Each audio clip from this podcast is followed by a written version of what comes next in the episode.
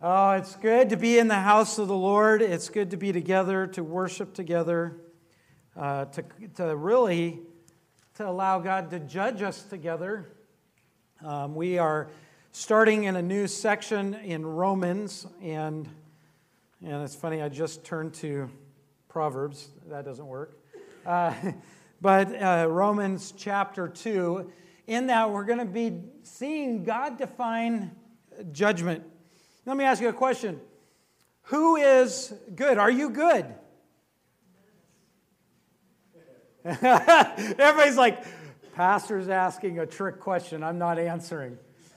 Are you good? Isn't that really a question we see proposed every day in our society? Everybody is determining what good is. There are a lot of people that decide uh, their own good or the good of others. Um, and so, I mean, that's why we have elections, isn't it? It's who's going to determine what good is. So, we're going to look at what is judgment? How do we define judgment? God, God knew that this was going to be a problem, and so He laid it out very plainly and succinctly for us. But judgment in our society and culture um, can be easily twisted, and we've seen that. Uh, you know, have you ever been and done something and, and say, Look at the good thing I did? And everybody kind of looks at you like, You're crazy. It's like, you know, when you paint your stick figure and you're in painting class and you got your stick figure and look at it, it's so good. And everybody has painted this beautiful painting, right? And they're looking at you like, I have no idea. You know, you're, you're with a, a pencil and they have this beautiful artwork and uh, they're judging you and they're looking at you like you're a little off right? Have you ever been there? I've, I've always i've always uh, growing up i pursuing what i thought was good. I thought i found good in sports. Um, i determined what good was. I could outrun everybody.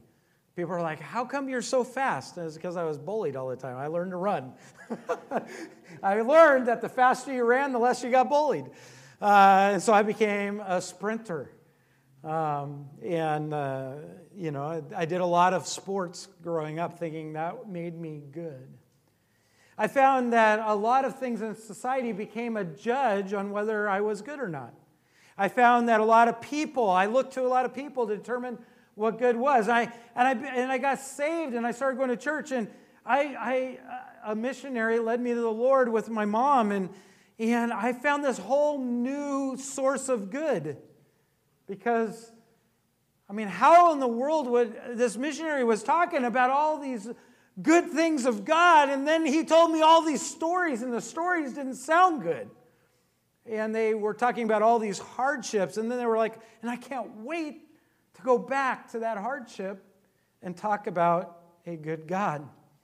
And it just blew my mind, so much so that I thought, well, if if if they say that God is good and, and they tell me all these bad things that happen because God is good, and they want to go back, then God really must be good for them to overlook all those things that I didn't think was good.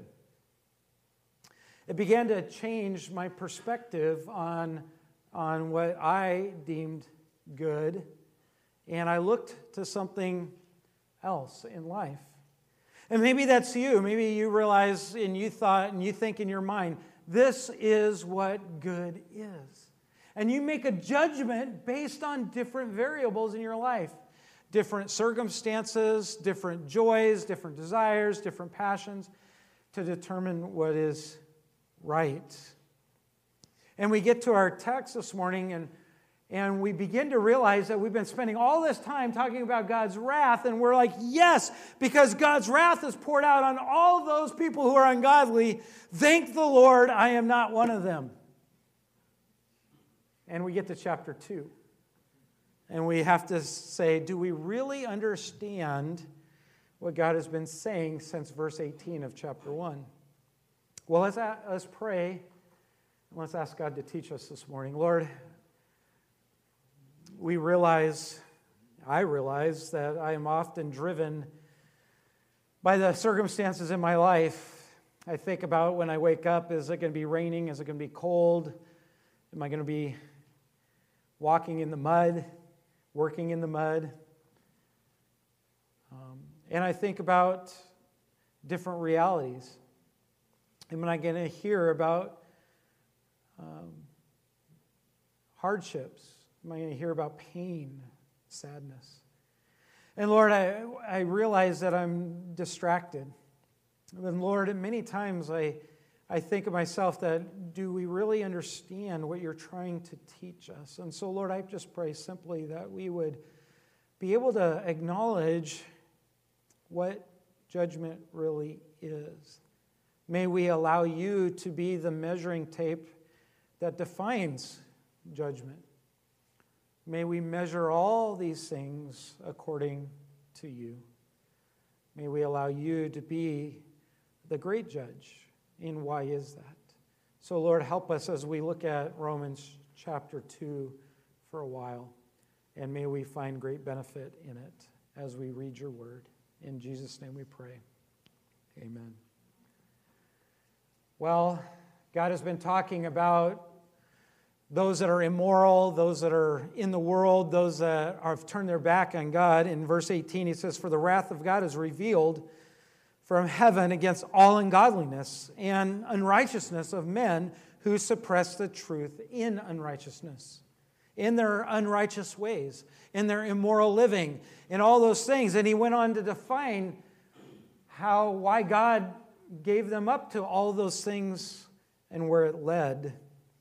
It led us to verse 28 and 29, where their mind and their thinking was affected. In fact, in verse 31, where they were without understanding, untrustworthy, unloving, unmerciful, and although they knew the righteous requirements of God, that those who practice such things are worthy of death, they not only they not only do the same practices, but also give heartily approval to those who practice them. And then it comes to our text in verse 1 and 2. And it says, Therefore, you are without excuse, O man, everyone who passes judgment. For in that which you judge another, you condemn yourself. For you who judge practice the very same things. And we know that the judgment of God rightly falls upon those who practice such things. We go into this idea of, of God's righteous or right judgment. Judgment is defined by a lot of things in our society. In fact, according to most law schools, in the law journals, in the law books, they define judgment as this they say judgment means the final decision made by a court or tribunal. After the judge considers all the relevant evidence of the legal trial and considers all rights and obligations, the plaintiff and the defendant will receive the final ruling. This judgment could end with potential or existing disputes among the disputing parties by listing which side was ruled in favor of and listing what remedies are to be rewarded or awarded.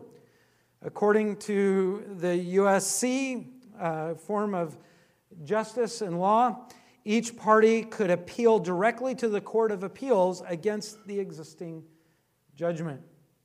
So there's you go through this process. There's someone who's going to preside, going to look at all the facts, and is going to make it a final judgment. But in the end, you can still appeal to another judgment. We see that happening all the time. We see people, court cases being uh, you know, presided over, and there's a final judgment only to be repealed, right? Or appealed to and changed. And then it continues to go until it gets to the highest court in the land. And then they set precedents over a final judgment.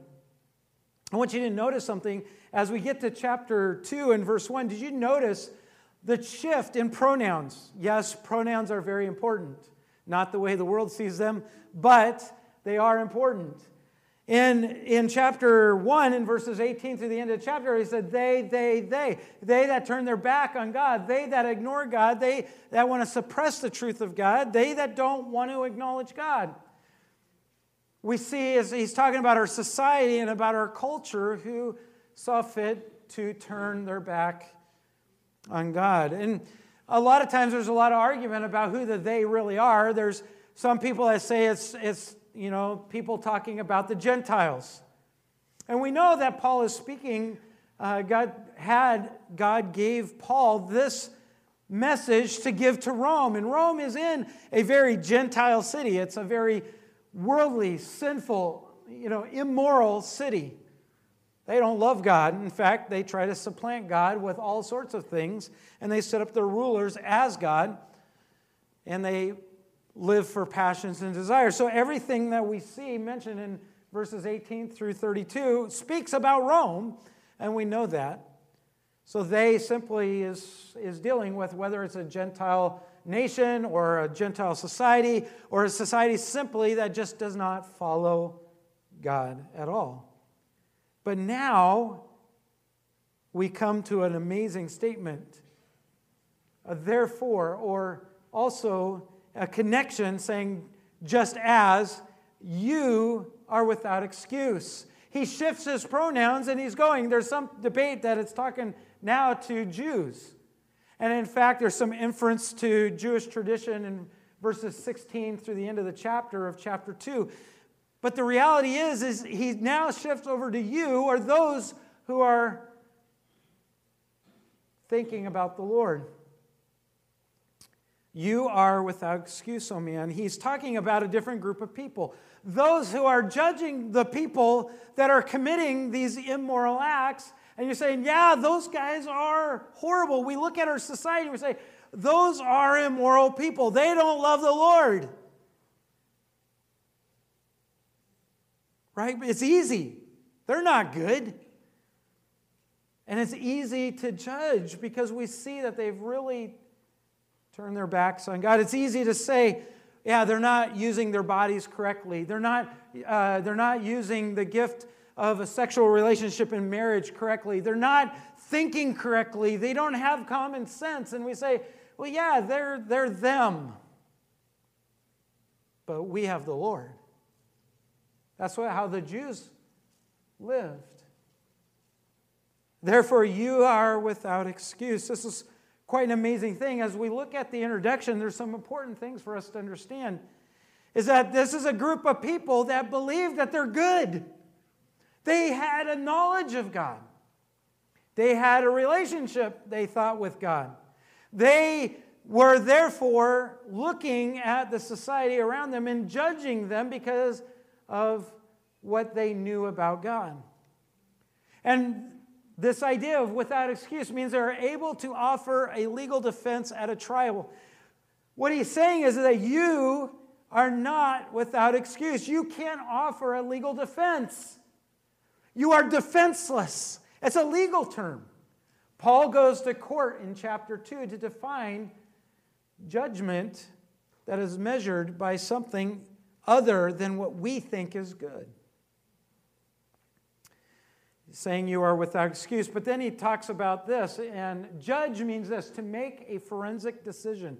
It's a, it's a forensic term to examine all the facts and to base it on something that is true to make a forensic decision. If you watch CSI, you understand that whole concept. They go through, they look at all the facts, and all the facts determine the outcome. They can judge the scene of the crime by what they see in front of them. That is what he's saying. That you are without excuse, oh man, because you are judging, you are making a forensic decision about people that you say are immoral but you yourself are in the same boat. Condemnation means this to pronounce a sentence of condemnation on, a, on one judged guilty. Do we rightly understand what God has been saying in chapter 1 about that God is against all ungodliness and unrighteousness? Whether Paul was specific, specifically talking to the Jewish community or if he was talking to those that were in the church in Rome, which is yes and yes, either way, they were so focused on the ungodliness of the society around them, they forgot they themselves are in the same boat. Here's the principle about judgment. This is the first thing that we see in our text about what defines true judgment, and that is God's judgment will be based on truth. It's not based on our desires or what we think. It's not based on society, a society and, or on, on religion. It's not based on just simply a knowledge of God. We are, it says here, it says, You are without excuse, O man, everyone who passes judgment on one another. You condemn yourself. I like John 7 25 as, as Jesus is talking. He says, Do not judge by appearance. And the world uses this chapter, by the way, to talk about judging, but we miss the whole fact. It says, Do not judge by appearance, but judge with right judgment. That's because God's judgment will always be based on truth, His truth. Moral, self righteous people often determine judgment uh, for all the wrong reasons. We often determine judgment on society because we look at them and say, well, they're obviously bad and we're obviously good. But the reality is, when we judge the society around us, we really are judging ourselves.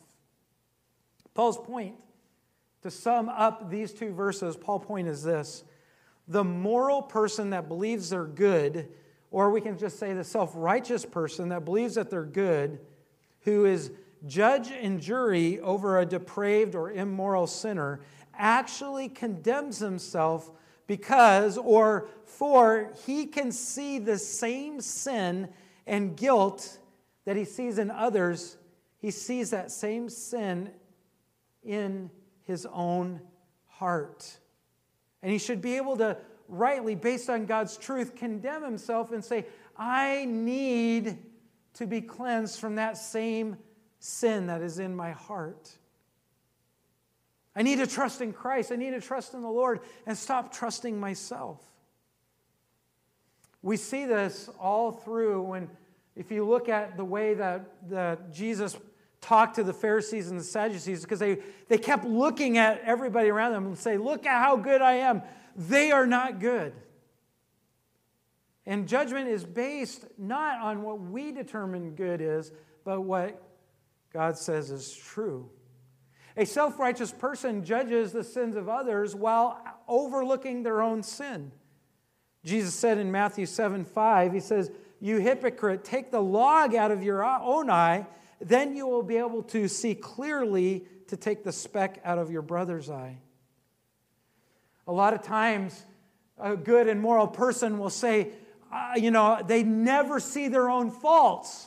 They're blinded because their own faults get in the way, but they are trying to see everybody else's faults to look, and looking past their own. And Jesus says, You can't do that. That's not judging correctly. That's not true judgment. In fact, 1 John 1 8, it says, If we say we have no sin, we deceive ourselves and the truth is not in us. There's that word truth again. The more that the, God's judgment is in us, the truth, His truth, that He defines all things by His truth, we realize how imperfect we are. That leads to the second thing, and that is self righteous person or a moral person that thinks they're good judges others based on selective standards, not on all of God's word. It, Jesus again indicting the Pharisees and saying, You are guilty. In Matthew chapter 23, he levies one after another. You got to read the whole chapter. We're going to be in Matthew 23 for a little bit here. And he says, the Pharisees picked out certain laws and prided themselves on their obedience, but they neglected the weightier part of the law. In fact, in Matthew 23, 23 and 24, he says, Woe to you, scribes and Pharisees, you hypocrites, for you tithe mint and dill and cumin. They're tithing, they're tithing, they're giving of all the little spices that they have in their house. They're going through their house and saying, okay, I have all these spices and I have to give a tenth. So they're measuring out. Can you imagine taking all your spices and putting it on a scale? I mean, we have a digital scale, right? When, when uh, Todd, as a butcher, goes to smoke his meat, he has a digital scale and he knows exactly the weight of that needs to be mixed with everything, right? We don't know it, and we're always going to, how much do we need to give? And there's this digital scale, and we know exactly how much spice goes into the sausage or into the pepperoni, and it's good. We love it. And they're going through, they didn't, they had these weird scales, right? And they're sitting there and they're going through and they're weighing out all their spices and saying, Look, we give 10% even of our spices. And he says they do this. And in verse 23, he says, And yet you have neglected the weightier matters of the law justice and mercy and faithfulness. These you ought to have done without neglecting the others. You blind guides, straining out a gnat and yet trying to swallow a camel. They tithe the, you know, the, all the spices they had on their table, but they neglected truth. They, invite, they even invented loopholes so they could keep the law. They would go in and they'd say, Oh, if you swear by the temple, you could actually break whatever you swear. You weren't obligated to keep your word. But if you go in, in the end of, uh, in verses 16 through 21 of Matthew 23, he says, But if you swore by the gold of the temple, you had to keep your word. Can you think about it? Oh, yeah. But it, the, the self righteous person picks part of the Bible or the, the law that he likes and he prides himself in keeping it, but he doesn't look at the whole truth. John 7 24, do not judge by appearance, but judge with right judgment. Well, what is right judgment? Psalm 119, verse 160. Yes, there's 160 verses in Psalm 119. And he ends with this, and he says, The sum of your word is truth. Every one of your righteous rules endures forever. The whole complete Word of God is truth, not just bits and pieces of it. You can't go and say, I like this and look how good I am because I follow this, but I don't have to follow any of these other things. John 17 17 says, Jesus praying for his disciples, praying for us, at being his disciple, it says, Sanctify them in the truth. Your word is truth. So a self righteous person is selective. They like certain things but don't need the other things. We see people dissecting that all the time. They're saying we don't need the Old Testament. Or all we, all we have to do is read what is in red, and we don't have to do anything else in the New Testament, just what's in red. Or if Paul wrote it, we just follow what Paul says. Or if this person wrote it, we don't actually follow what Paul says because we just follow what Jesus says. There are people cutting up the Bible and making their own rules because they don't want to follow everything that God says. Which leads to the third one, and that is this a self righteous person is more concerned about external conformity than truth. Again, in Matthew 23, verse 28, it says, So you too outwardly appear righteous to men, but inwardly you are full of hypocrisy and lawlessness. Their outside is clean, but the inside, their heart, is full of deceit. Self righteous hypocrites want to keep up outwardly, say, Look, I'm a Christian. I love people. I love this. I love that. And they keep up the appearance. I go to church. I dress up, or I have my Bible. Now it's just I have my Bible on the phone, right? No, Pastor, I'm really not playing the game right now on my phone. I'm just reading the Bible. Yeah, I see some of you. I know you're still looking at other things. Most of you that are using your Bible on your tablet or phone, you look up after a while. Here's the thing it's all about appearance, right? It's not according to, you don't want to know God because the more you know God, He reveals the ungodliness inside. But as He changes you from the inside, then your outside changes, but not a self righteous person. A moral, self righteous person is not interested in helping others grow in godliness, but only want to gain popularity. Jesus said in Matthew 23 13 and verse 15, it says, But woe to you, scribes and Pharisees, hypocrites, because you shut off the kingdom of heaven from people, for you do not enter in yourselves, nor do you allow those who are entering to go in. Woe to you, in verse 15, you scribes and Pharisees, hypocrites, because you travel around on sea and land to make one proselyte, and when he becomes one, you make him twice as much a son of hell as yourself. Jesus is making the point is, is that you care about gathering people to you, but not to God.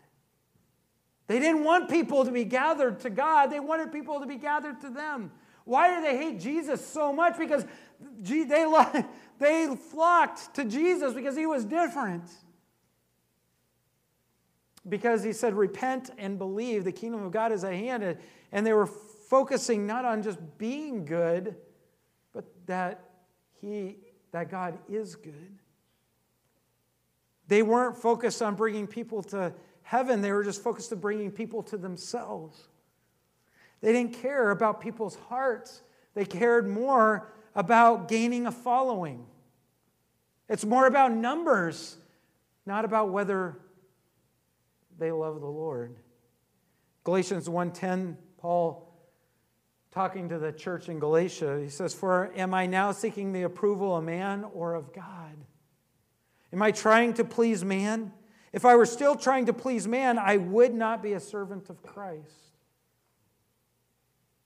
The more you try to please yourself or to gather a following to yourself, the less you really focus on pleasing Christ. It's more about pleasing yourself. It's getting a little more personal. Do you see? Do we truly understand what God's trying to teach us about the depravity of our heart? A self righteous or moral person justifies himself by comparing himself with others or by blaming others for his own sin. This is truly an indictment to those that think they're good when he says in verse 1 of Romans, You are without excuse, O man. I call this, this my theological expertise in this statement is this. I call this the Adam complex. You know what I mean? In Genesis chapter 3, verse 12, where it says, when God confronted Adam for eating of the apple, and the man said, The woman you gave me to be with me, it was her. She gave me the fruit, right? You look to somebody else. It's the Adam complex. But then, you, you know, the woman complex, it's that stupid spider, right? It's that serpent. It's the spider. It's something else, whatever you're afraid, you know, women, whatever you're afraid of.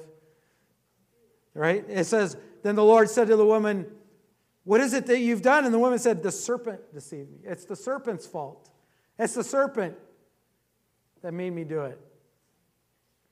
Yeah, I, I blame my, my wife not allowing us to have a pet snake on this passage right here. It's the serpent's fault. I'm just poking fun. But all of us do this, don't we? We look at the world around us, we look at what's going on, we're saying they're heathens, they're sinners, and all the time in our heart, we have the same struggle of ungodliness. We're quick to compare ourselves to those around us. Jesus told the parable of the proud Pharisee, right? In Luke, in uh, Luke, he quotes in uh, verse 18, in verse 11 and 12, he says, God, I thank you that I'm not like those other people. Maybe you've done that. I, I have. Sometimes I look at what's going on in our world and I'm just, you know, when I go over and I've been, I've sat a couple of times with the Hively family and we've laughed and we've cried. And I was having a hard time singing a couple of those songs today because I was thinking about Jim Sr. And, but I've caught myself and I'm like, I'm so grateful I'm not like the world. They don't have a clue about the joy that waits for us on the other side because of what Christ has done for us. How can the world face death?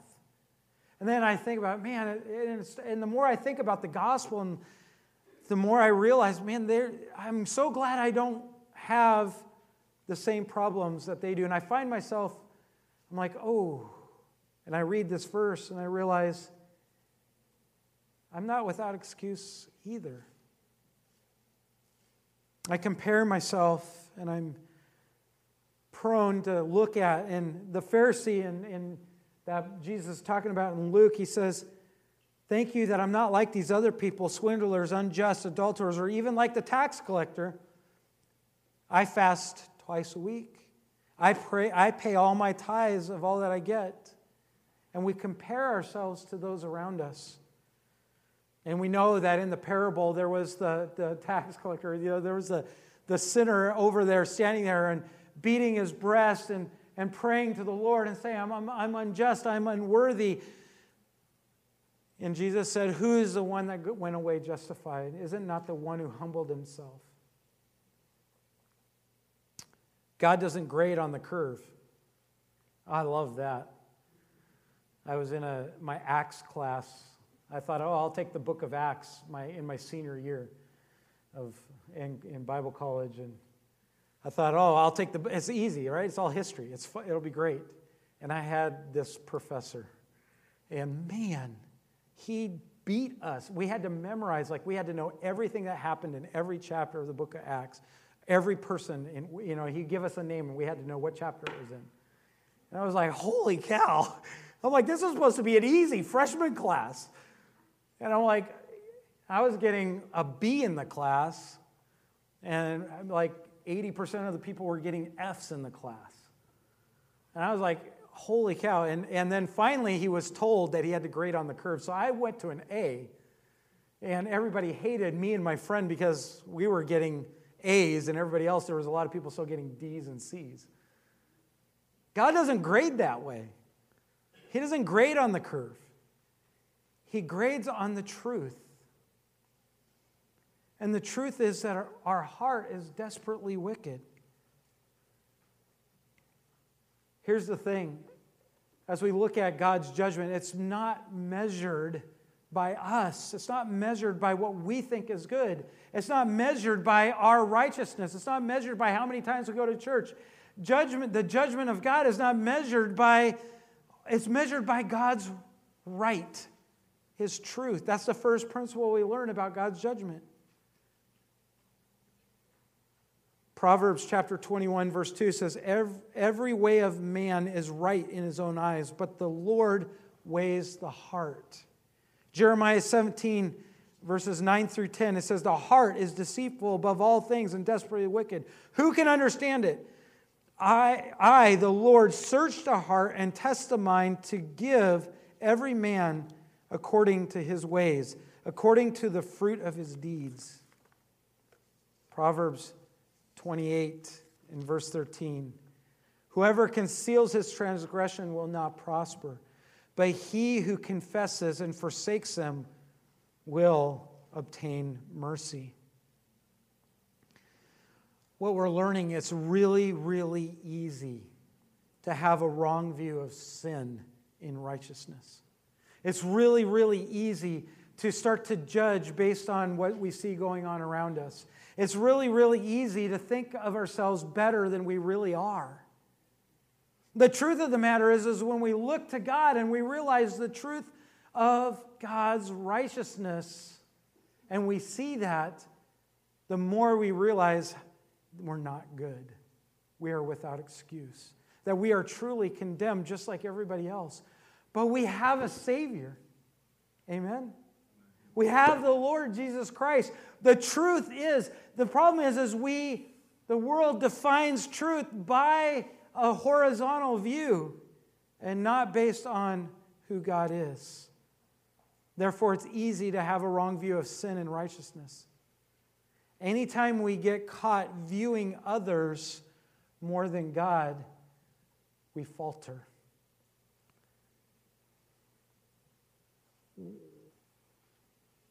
Who's judging you? Is it God? Or are you allowing the society around you to judge you? Are you judging the society based on you, or are you basing it on God's righteousness? Are you judging your life based on right or good things, or are you basing it on God's truth? Judgment is not defined by our society and our world and our good standing. It's based on God's truth. What are you judging things on? You'll struggle the more you base it on what's going on around us. God really lays it on, on us here. It says, And we know that the judgment of God rightly falls upon those who practice such things. What things? Those who judge others, whose heart is also needing to be judged because of our sinfulness that still remains. God sanctifies us, He changes us based on His truth. Are you letting God's truth change you? Or are you sitting here today feeling good because of what you see going on around us? Saying, I'm not that bad. Or are you letting God's truth redefine you, grow you from the inside out? Don't be good on the outside and rotten to the core on the inside. Don't fall apart. Let God strengthen you from the inside, changing you because of his truth. God's judgment is right and good, as we'll discover next week. Let's pray. Lord, it's hard to be judged and to be found guilty. We don't like it. So we try to redefine it based on external things. Lord, help us to realize that you and you alone are true. Your word is truth. How do we rightly judge all things? We do it according to the truth of your word. Lord, may we know you. Lord, you've told us that all the power comes through your salvation, through the gospel, the good news. Your righteousness comes through the gospel. They're a gift that we could not do. We could not do the work of salvation to, to save us from our sins, but you died on the cross. Jesus, you did, and you took the judgment of our sin, the wrath of God against all ungodliness and unrighteousness. All the times that we've tried to suppress the truth, all the sin, past, present, and future, you took it to the cross to pay for it. That way we could be seen as clean in your eyes. So we could be found not guilty. Lord, how do we enjoy a right relationship and be found true. It's by seeking you and living our life based on your truth, not the truth that we decide. Lord, help us to be changed and renewed and refreshed. And Lord, to be judged by your truth. That way we can be found in you. Lord, thank you for your truth that you've given to us. May we use that to give that to those that are around us and not be based on our goodness, but follow your word and bring people to the saving knowledge of knowing who you are and what you've done for us.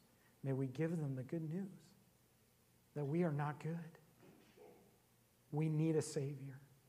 And there is one, and it's found in Jesus. May we provide that to those around us and stop focusing on all of their bad things and realize we're in the same boat. We have an evil heart, and we need it to be changed and clean. Just as Paul said, those, there's things that I know I shouldn't do, and yet I struggle with. I still find myself wanting to do them. But Lord, he said, Do I continue to do it? And he said, No. I come to you. I repent. I confess my sins, and you are faithful and just to forgive us and cleanse us from all unrighteousness because you are the right judge who judges rightly. Thank you, Lord. In Jesus' name we pray. Amen.